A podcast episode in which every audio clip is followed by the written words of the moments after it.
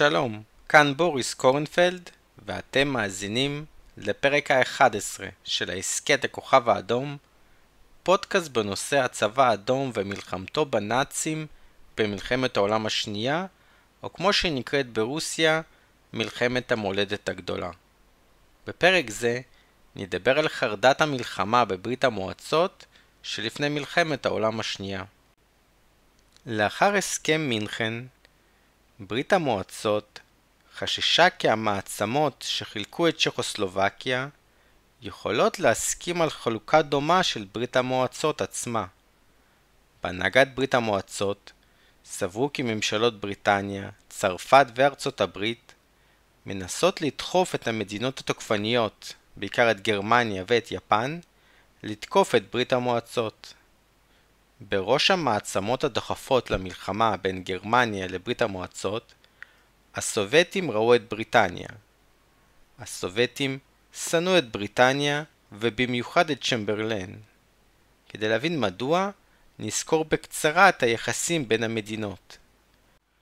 לאורך מאות השנים, הרוסים והבריטים לפעמים היו ידידים ושיתפו פעולה, ולפעמים להפך, ואף נלחמו זה נגד זה. למשל, רוסיה ואנגליה שיתפו פעולה נגד נפוליאון בתחילת המאה ה-19, אך מנגד נלחמו זו נגד זו במלחמת קרים ב-1853-1856. היריבות בין אנגליה לרוסיה על השליטה במרכז אסיה במחצית השנייה של המאה ה-19 כונתה המשחק הגדול. בתחילת המאה ה-20, רוסיה ובריטניה הפכו לבעלות ברית, וביחד עם צרפת היוו את האנטנטה, הברית המשולשת שנלחמה כנגד גרמניה, אוסטרו-הונגריה וטורקיה במלחמת העולם הראשונה. לאחר מהפכת אוקטובר ב-1917 ויציאת רוסיה ממלחמת העולם הראשונה, צרפת ובריטניה חילקו ביניהם את תחומי ההשפעה בתוך רוסיה, כאשר אוקראינה, מולדובה וחצי האי קרים היו אמורים להיות צרפתיים, בעוד קובאן, הקווקז, ארמניה, גיאורגיה ואזרבייג'אן, עם שדות הנפט שלה, היו אמורים להיות תחת השליטה הבריטית. ב-1918 בריטניה החלה לתמוך בכוחות הלבנים שנלחמו כנגד הבולשיביקים במלחמת האזרחים הרוסית, ושלחה יחד עם צרפת את כוחותיה לרוסיה הסובייטית במה שכונה האינטרוונציה במלחמת האזרחים הרוסית. ב-1920 רוב הכוחות הזרים עזבו את רוסיה, ולאחר תבוסת הכוחות הלבנים במלחמת האזרחים, בריטניה חתמה עם רוסיה על הסכם מסחר ב-1921. ב-1923, שר החוץ הבריטי לורד קרזון הוציא אולטימטום לרוסיה שבו דרישות להפסקת פעילות אנטי-בריטית באיראן ובאפגניסטן, הפסקת רדיפות על רקע דתי, וכן שחרור דייגים בריטים שדגו במים הטריטוריאליים של ברית המועצות עם פיצויים. הסובייטים, שחששו מחזרת האינטרוונציה הבריטית, נענו בחיוב על חלק מדרישות האולטימטום, וב-1924 המדינות ייסדו יחסים דיפלומטיים. ב-1927 היחסים הדיפלומטיים נותקו בעקבות דרישתו של שר החוץ הבריטי ג'וזף אוסטין צ'מברלן, אחיו של נבל צ'מברלן, לברית המועצות. צ'מברלן דרש כי ברית המועצות תפסיק את תמיכתה במפלגה הסינית הלאומנית בראשותו של צ'ן קאי-שק. בפרקים הקודמים סיפרתי על כך שצ'ן קאי-שק היה יריב של ברית המועצות שתמכה במפלגה הקומוניסטית של מאו דונג, לפחות עד 1937, כאשר ברית המועצות החלה לעזור לצ'ן קאי-שק במלחמתו ביפנים. כן, גם ביחסים בין הלאומנים הסינים לסובייטים היו הרבה עליות ומורדות.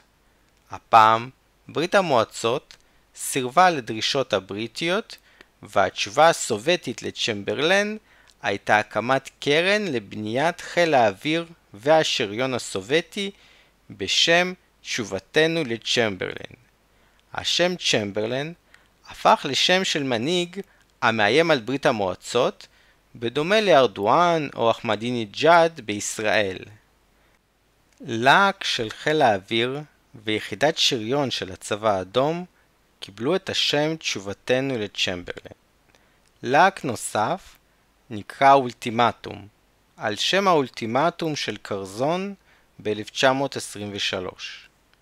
האולטימטום של קרזון אף מוזכר בשיר אבי המרש, שהפך להמנון של חיל האוויר הסובייטי, והאמן כי לכל אולטימטום חיל האוויר יוכל לתת תשובה. התקופה הזאת בברית המועצות נקראה חרדת מלחמה של 1927, בשל החשש ממלחמה כנגד בריטניה, פולין וייתכן ועוד מדינות אירופאיות. הפיתוי הרוסי לכך, וינה טריבוגה, הוא בעל שתי משמעויות. גם חרדה או חשש ממלחמה, וגם אזעקת מלחמה, כלומר איתות שלפני המלחמה, שנועד לגרום לחיילים לעבור משגרה לחירום.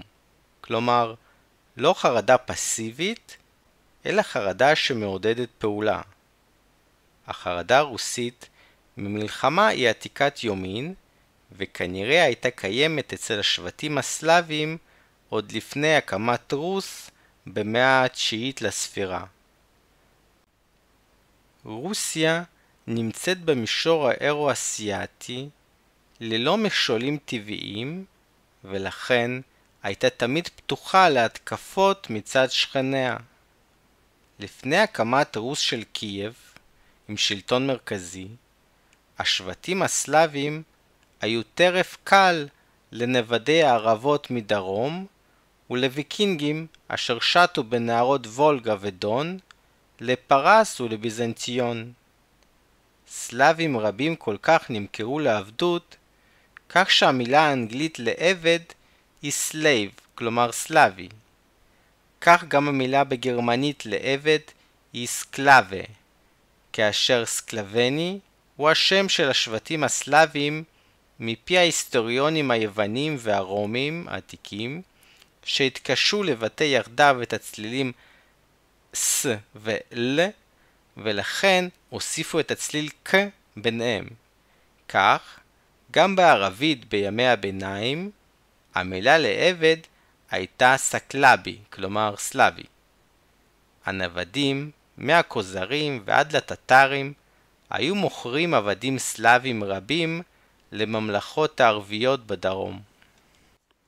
יש האומרים כי החשש בתקיפות הנוודים והניסיון למנוע אותן הם שהביאו את רוסיה להתפשט מזרחה עד לאוקיינוס השקט. אני אישית לא רואה כך את הדברים ומקבל יותר את דת ההיסטוריונים שטוענים כי רוסיה הייתה חלק מהאימפריה המונגולית שכבר שלטה על כל האזורים האלה. המלחמות בין נסיכי מוסקבה לחאנים הטטרים בקזאן, באסטרחן, בקרים ובסיביר היו סוג של מלחמת אזרחים באימפריה המונגולית ומאבק שליטה על חורבותיה, כאשר מרכז האימפריה עבר מהחלק המונגולי-טטרי בדרום ובמזרח לאזור הצפון-מערבי והמאוכלס יותר במוסקבה. העניין הזה מתקשר לשאלות החשובות של מהי רוסיה. האם זוהי מדינה אירופאית ששולטת גם בחלקים גדולים מאסיה, או שזו מדינה אירו-אסיאתית? האם יש בכלל הפרדה גיאוגרפית אמיתית בין אירופה לאסיה? או שעניין ההגדרות הוא בכלל גזעני. הלבנים הם אירופאים, ואילו האחרים שנראים שונה, הצהובים ומלוכסני העיניים, הם אסיאתים, למרות שהם נמצאים למעשה באותה יבשת האירו-אסיאתית. מי הקים את רוסיה? הסקנדינבים מצפון, או הסלאבים שלקחו שיטת ממשל כוזרית ונסיכים ויקינגים כדי לאחד את השבטים השונים. מי היו גנטית הוויקינגים ששלטו ברוס של קייב? רוריק, מקים השושלת וצאצאיו היו ויקינגים ודיברו בשפה נורדית. אבל ויקינג היה מקצוע ולא לאום. אם בכלל ניתן לדבר על לאום כמו היום בימי הביניים. השפה הבינלאומית בקרב הוויקינגים הייתה נורדית, כמו שהיום השפה הבינלאומית בקרב המתכנתים היא אנגלית. אך האם כל המתכנתים הם אנגלים? למשל, אם אמצא תיעוד של עבודתי בעתיד, ההיסטוריונים יוכלו להסיק שאני אנגלו-סקסי או גרמני אמריקאי. בוריס זה שם נפוץ במזרח אירופה, אבל הגיע עד לבריטניה, כמו אצל ראש ממשלת בריטניה בוריס ג'ונסון. גם שם המשפחתי קורנפלד נשמע גרמני, ואילו אני עצמי עובד בחברה אמריקאית. האם טיעוני צאצאי כי אני שמי שנולד במזרח אירופה יהיו מספיק חזקים בוויכוח מדעי עתידי? הוויכוחים בקרב ההיסטוריונים בשאלות אלה קיימים כבר מאות שנים, ואפילו הבדיקות הגנטיות בשנים האחרונות לא פתרו את השאלות, אלא רק סיפחו אותן. במאה ה-20 תשובות שונות לשאלות אלה עמדו במרכז מאבק הדמים בין ברית המועצות לגרמניה הנאצית. מבחינת הרוסים הסובייטים, רוסיה הייתה מדינה אירופאית עוצמתית שהוקמה על ידי ויקינגים סלאבים שהושפעו מן המערב, הן מהסקנדינבים והן מהיוונים הביזנטים, תוך שימור וטיפוח השפה והתרבות הסלאבית. הכיבוש המונגולי הביא שעבוד לרוסיה, אך לאחר שזו השתחררה ממנו, רוסיה הפכה למעצמה אירופאית, במיוחד בימיו של פיוטר הגדול, אשר חיבר את רוסיה בחזרה לאירופה ולמקומה הטבעי כמעצמה עולמית. שימו לב שיש כאן מוטיב יהודי עתיק שאומץ על ידי הנוצרים בכלל והרוסים בפרט. תהילת עבר שלאחריה מגיע השעבוד ולאחר מכן מגיעה הגאולה שבעקבותיה שוב עלייה לגדולה.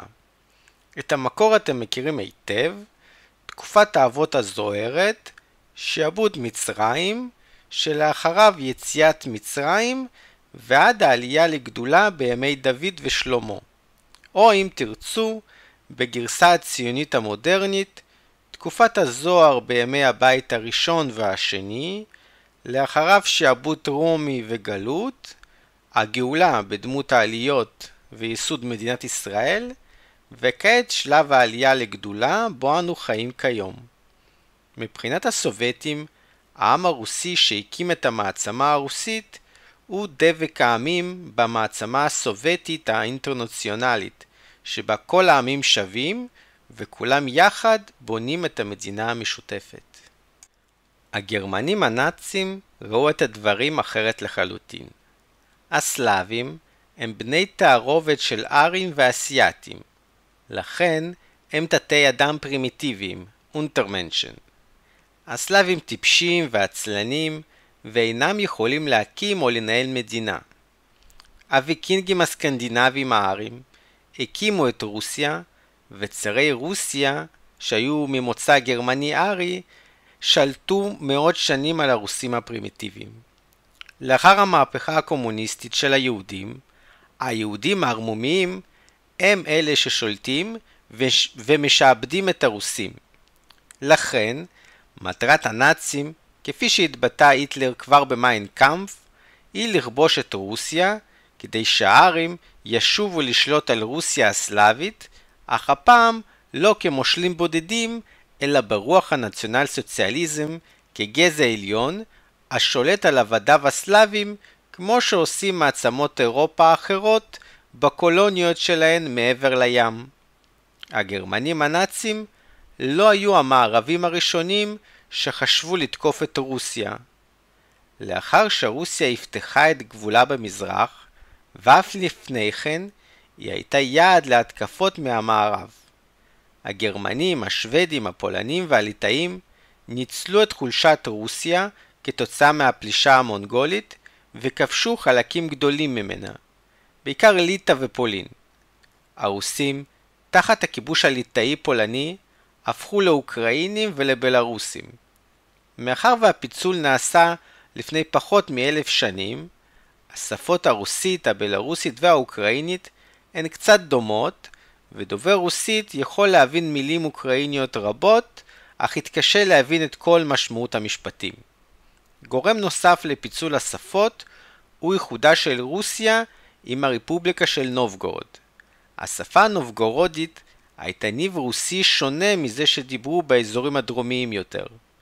נובגורוד הייתה מרכז מסחרי חשוב שהיה ממוקם באזור בו הייתה אוכלוסייה רבה דוברת שפות פינו-אוגריות ואף אוכלוסיות דוברות שפות בלטיות וסקנדינביות. לפי תעודות נובגורוד, שנכתבו על קליפות עץ והשתמרו באדמה הצפונית, ניתן לראות כי בשפה הנובגורודית היו רכיבים שלא היו קיימים בשפה הרוסית העתיקה או באוקראינית המודרנית, אך קיימים ברוסית המודרנית. כמובן שבלורוסית ואוקראינית מצידן הושפעו מאוד על ידי השפה הפולנית.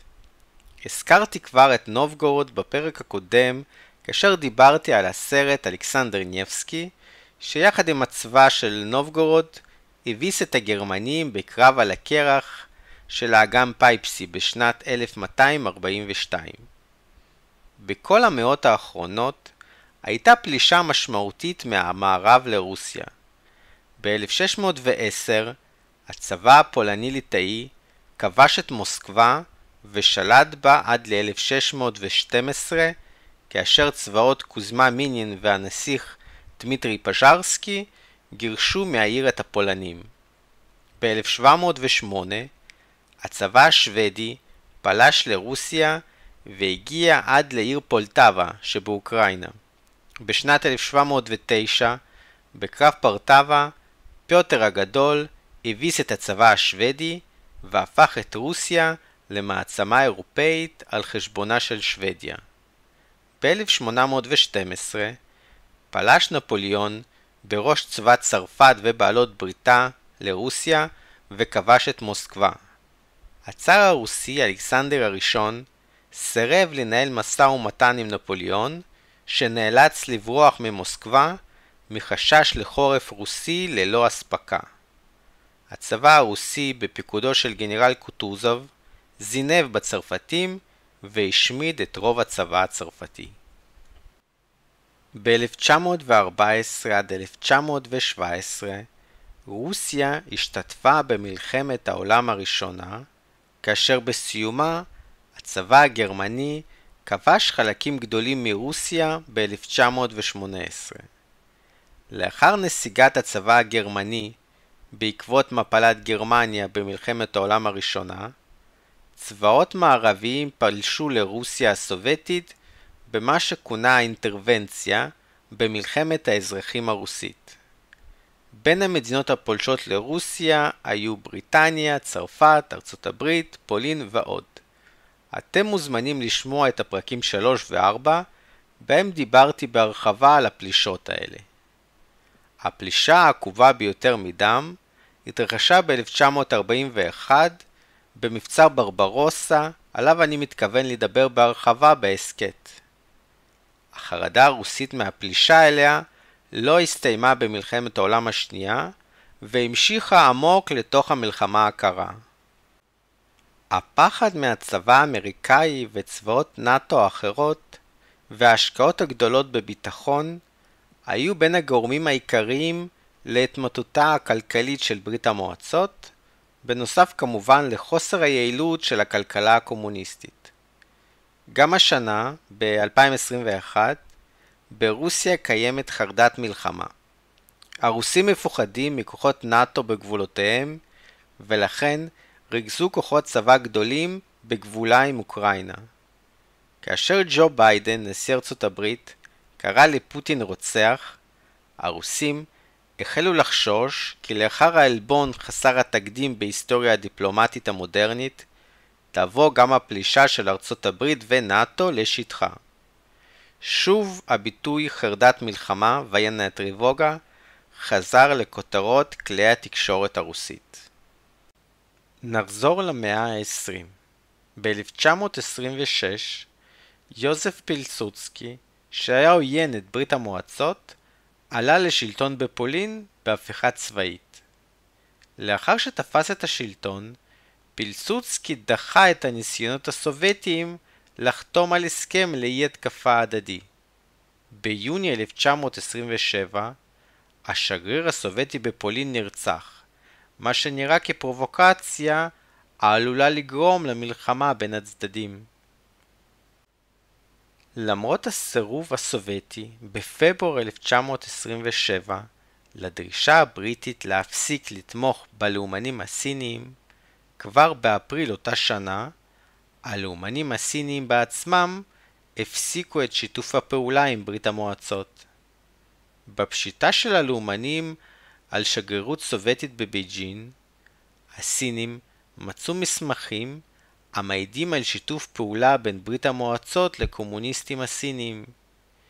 צ'ייקן שק הפסיק את הברית שלו עם הקומוניסטים הסינים, גירש את היועצים הסובייטים והחל במעצרים המוניים של קומוניסטים סינים. במאי 1927, כדי להביך את ברית המועצות, הסינים החלו לפרסם את המסמכים הסובייטיים שנתפסו בשגרירות. באותו חודש מאי החלו פעולות של יוצאי הצבא הרוסי הלבן בגבול פינלנד, כאשר חוליית מחבלים חצתה את הגבול הסובייטי. בגבול פולין נעצרו שני מרגלים פולנים. בבריטניה השלטונות עצרו עשרות עובדים בחברה הבריטית-סובייטית ארגוס, באשמה של פעילות חבלנית במסגרת הקומינטרן. עקב כך, יחסי המסחר והיחסים הדיפלומטיים בין בריטניה לברית המועצות הופסקו. הצבא האדום וברית המועצות לא היו מוכנים למלחמה.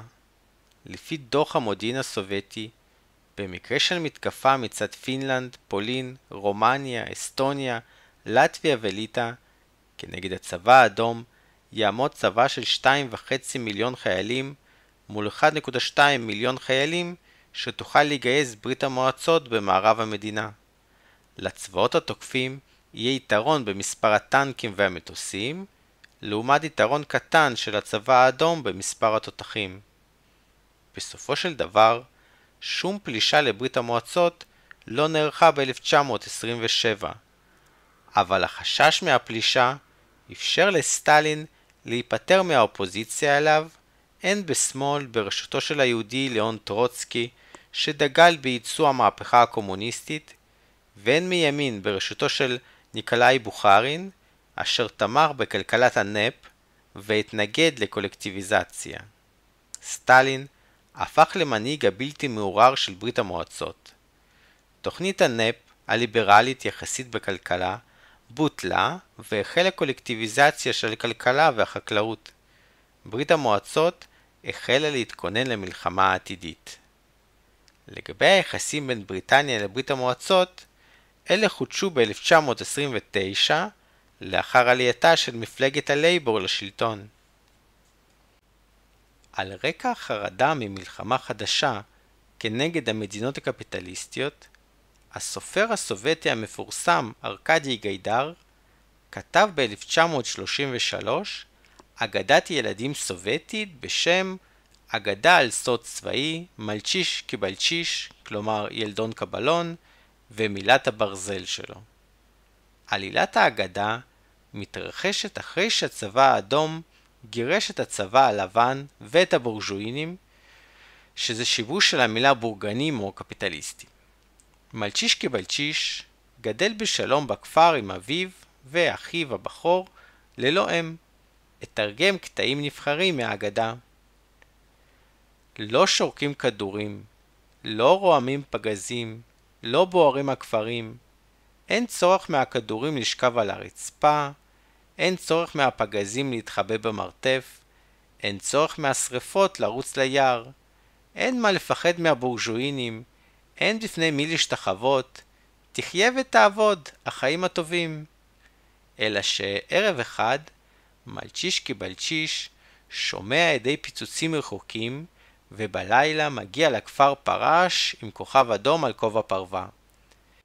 היי, hey, קומו! צעק הפרש. הגיעה צרה מהיכן שלא ציפינו לה.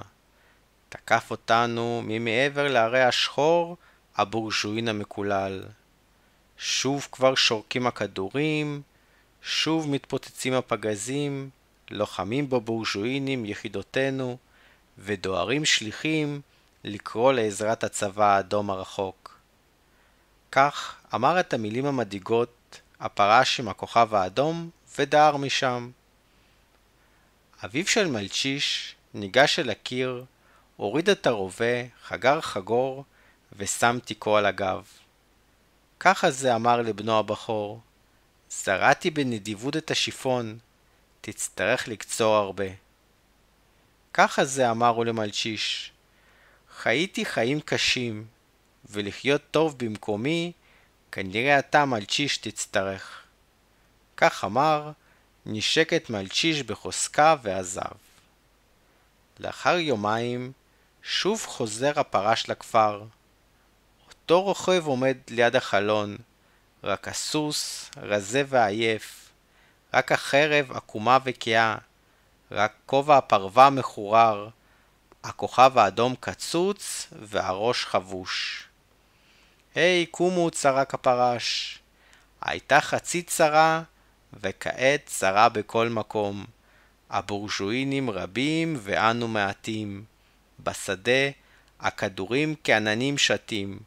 על יחידותינו הפגזים באלפים יורדים. היי, hey, קומו, בואו לתגבורת. קם האח הבכור, נפרד ממלצ'יש והלך למלחמה. כעבור יומיים הגיע לכפר פרש לא מוכר וסיפר כי הצבא האדום כבר שמע על צרתנו ודוהר לעזרה. אך עלינו עוד להחזיק מעמד עד הלילה של המחרת. סיפר הפרש ודהר הלאה. בלילה שוב חוזר האיש המוכר. מוכר או שלא מוכר. אין לו סוס, אבד הסוס. אין לו חרב, נשברה החרב. כובע הפרווה איננו. אף כובע הפרווה. והאיש עצמו עומד ומתנדנד. היי, קומו, צעק בפעם האחרונה. יש לנו פגזים, אך התותחנים הרוגים. יש לנו רובים, אך הלוחמים מעטים. והעזרה קרובה, אך כוחות אין. קומו מי שעוד נשאר. עלינו להחזיק מעמד רק את הלילה ואת היום של המחרת. רואה מלצ'יש שאין אף אחד ברחוב. רק זקן אחד בן מאה יצא החוצה, אך לא הצליח להרים את הרובה וגם לא את החרב, התיישב והחל לבכות. רץ מלצ'יש לרחוב וצעק, היי, hey, ילדים, האם אנו צריכים רק לשחק במקלות ובחבלים? האבות הלכו, והאחים הלכו. האם עלינו להמתין שיבואו הבורז'ואינים ויקחו אותנו לארץ הבורז'ואינים המקוללת שלהם? כל הילדים רצו להצטרף לתגבורת, פרט למלצ'יש פלחיש, כלומר ילדון רעון, שרצה להצטרף לבורז'ואינים. כדי לדעת מה קרה בהמשך, תצטרכו למצוא את הטקסט באינטרנט או לראות את הסרט המצויר ביוטיוב. מעניין לקרוא את רשימת ארבע הארצות התוקפות המתוארות בהגדה. ארץ הבורז'ואינים ההררית, לפי הפרשנות שלי, היא רומניה עם הרי הקרפטי. הממלכה המישורית, לדעתי זוהי פולין, כאשר פולה זה שדה בשפות הסלאביות, כלומר אזור מישורי. צרות השלג היא לדעתי פינלנד.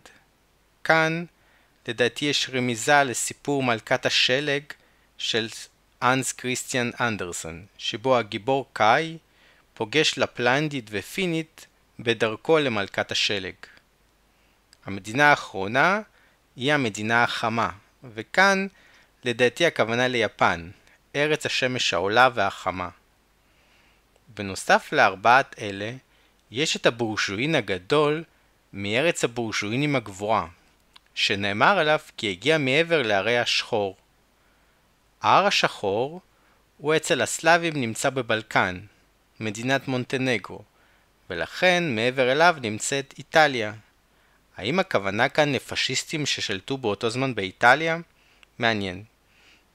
בשתי מקומות בהגדה מזכירים ארבע ארצות, אך פעם זו ארץ הבורז'וינים ההררית, ופעם השנייה זו ארץ הבורז'וינים הגבוהה, כך שלא ברור אם זו אותה מדינה. מחבר הספר, ארכדי גיידר, היה נשוי ליהודייה ליה רכיל סלומיאנסקיה, שכמו בעלה הייתה סופרת ועיתונאית.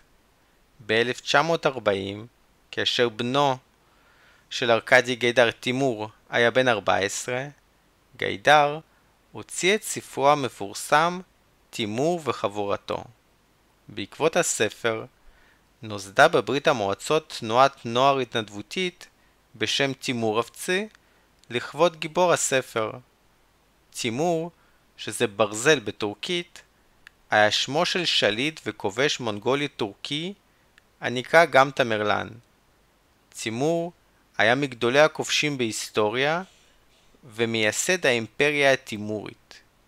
הוא נחשב גם לאבי האומה האוזבקית. אבל לא הכובש המפורסם, אלא בנה של יהודייה שתואר היטב בספרו של גיידר, היווה השראה לתנועת הנוער הסובייטית. כמובן שבני הנוער לא חשבו על תימור בתור יהודי.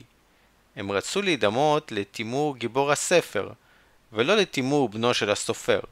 אבל עדיין, ב-1940, יהודי כהשראה לגיבור הנוער במדינה, היה יכול לקרות כנראה רק בברית המועצות. ב-1940, הגרמנים כבר החלו להקים גטאות ליהודים, ובמערב אירופה, כולל בבריטניה וגם בארצות הברית, הייתה אנטישמיות גדולה. גיידר, שהיה קצין בזמן מלחמת האזרחים הרוסית, שוחרר עקב בעיות בריאותיות. עם פרוץ מלחמת המולדת הגדולה, על אף מצבו הבריאותי, גיידר התנדב להגיע לחזית בתור כתב צבאי. בסתיו 1941, יחידתו של גיידר כותרה ליד העיר אומן שבאוקראינה. גיידר הצליח להימלט ליער והצטרף לפרטיזנים בתור מקלען. ב-26 באוקטובר 1941 גיידר נפל בקרב כנגד הגרמנים. בנו של תימור ונכדו של ארכדי גיידר, יגור גיידר, יהיה לשר האוצר ולראש ממשלת רוסיה בפועל בתחילת שנות התשעים. יגור גיידר היה אחראי לרפורמות הכלכליות של רוסיה ולהפרטה של מפעליה. הרפורמות של גיידר יצרו קבוצה קטנה של אוליגרכים מאוד עשירים, אך לא היו סיפור הצלחה לרוב תושבי המדינה. מתנגדיו הפוליטיים קראו ליגור גיידר מלצ'יש פלחיש, ילדון רעון, הדמות השלילית חובבת הבורז'ואינים מהאגדה שכתב סבו. ב-1939, הזיכרון מחרדת המלחמה של 1927 היה עוד טרי, והשם צ'מברלן, גם אם מדובר הפעם באחיו נביל, היה עדיין שגור בשיח הציבורי. כך, ב-3 במרץ 1939, ז'דנוב, בכיר במפלגה הקומוניסטית, אמר בהופעתו בוועידת המפלגה בלנינגרד כי הפשיזם מאיים בעיקר על אנגליה וצרפת, לכן אנגליה הייתה רוצה שהיטלר יתקוף את ברית המועצות. לכן אנגליה מנסה לחרחר מלחמה בין גרמניה לברית המועצות כדי להישאר בצד ולחכות שאויבותיה ייחלשו. שטנב אמר כי במוסקבה הבינו זאת, ולכן ברית המועצות אוספת כוחות עד לזמן שבו תוכל להביס את היטלר ואת מוסוליני, ועל הדרך גם את צ'מברלן. באותה רוח, ב-10 במרץ, סטלין הכריז בוועידת המפלגה כי על מנת לסכל את הניסיון של בריטניה, צרפת וארצות הברית לדחוף את התוקפנות הגרמנית-יפנית כנגד ברית המועצות, על הסובייטים לנהל מדיניות של שלום עם כל המדינות, לשמור על ערנות ולא לאפשר למדינות שרגילות להילחם על ידי אחרים לגרור את ברית המועצות למלחמות. במקביל, יש לחזק את הצבא האדום ואת היחסים עם פועלי המדינות האחרות המעוניינים בחברות בין העמים. חמישה ימים לאחר הנאום, כפי שסיפרתי בפרק הקודם, גרמניה כבשה את צ'כוסלובקיה והקימה מדינת חסות סלובקית. הונגריה, עד ה-18 במרץ, כבשה את אוקראינה הקרפטית. המלחמה התקרבה לגבולותיה של ברית המועצות וחרדת המלחמה עלתה. מנהיגי רוסיה רצו למנוע את המלחמה, או לפחות לדחות אותה כמה שיותר, עד אשר הצבא האדום יהיה חזק יותר. לצורך כך, ברית המועצות ניסתה לבנות ברית עם מדינות המערב, או לפחות להגיע להסדר עם גרמניה הנאצית שהשאיר את ברית המועצות מחוץ למלחמה המתקרבת. על כך נדבר בפרק הבא. כאמור, בעקבות האולטימטום הבריטי לברית המועצות ב-1923, נכתב השיר אבי המרש, או מרש האווירונאים, שהפך להמנון חיל האוויר הסובייטי. מילות השיר נכתבו על ידי יהודי פאבל דוידוביץ' גרמן או הרמן, והלחן על ידי המלחין היהודי יולי אברמוביץ' חייט. להלן התרגום שלי של השיר. נולדנו כדי במרחבים לנוע, ולהוכיח כי אין זו אגדה. במקום ליבנו תבונה נתנה מנוע, הפכה ידינו לכנפי פלדה. גבוה יותר ויותר, ציפורינו יכלו לעופף, ורגיעת גבולותינו נושמת בכל מדחף. כשנוסקים עם מכונה ב style, או מבצעים טיסה כמו נחשון, מפנימים איך מתחזק החיל, חיל האוויר הפרולטרי הראשון. גבוה יותר ויותר, ציפורינו יוכלו לעופף, ורגיעת גבולותינו נושמת בכל מדחף. במבט חד נוכל לחדור כל אטום, בנחישות רוחנו עטופה, ואמן כי לכל אולטימטום חיל האוויר יוכל לתת תשובה. גבוה יותר ויותר, ציפורינו יוכלו לעופף, ורגיעת גבולותינו נושמת בכל מדחף. אנחנו מסיימים כאן את הפרק, ואתם מוזמנים לשמוע את השיר אבי המרש ברוסית בביצוע יבגני קיפקלו והמקהלה הגדולה של הטלוויזיה המרכזית והרדיו הכלל סובייטי. להתראות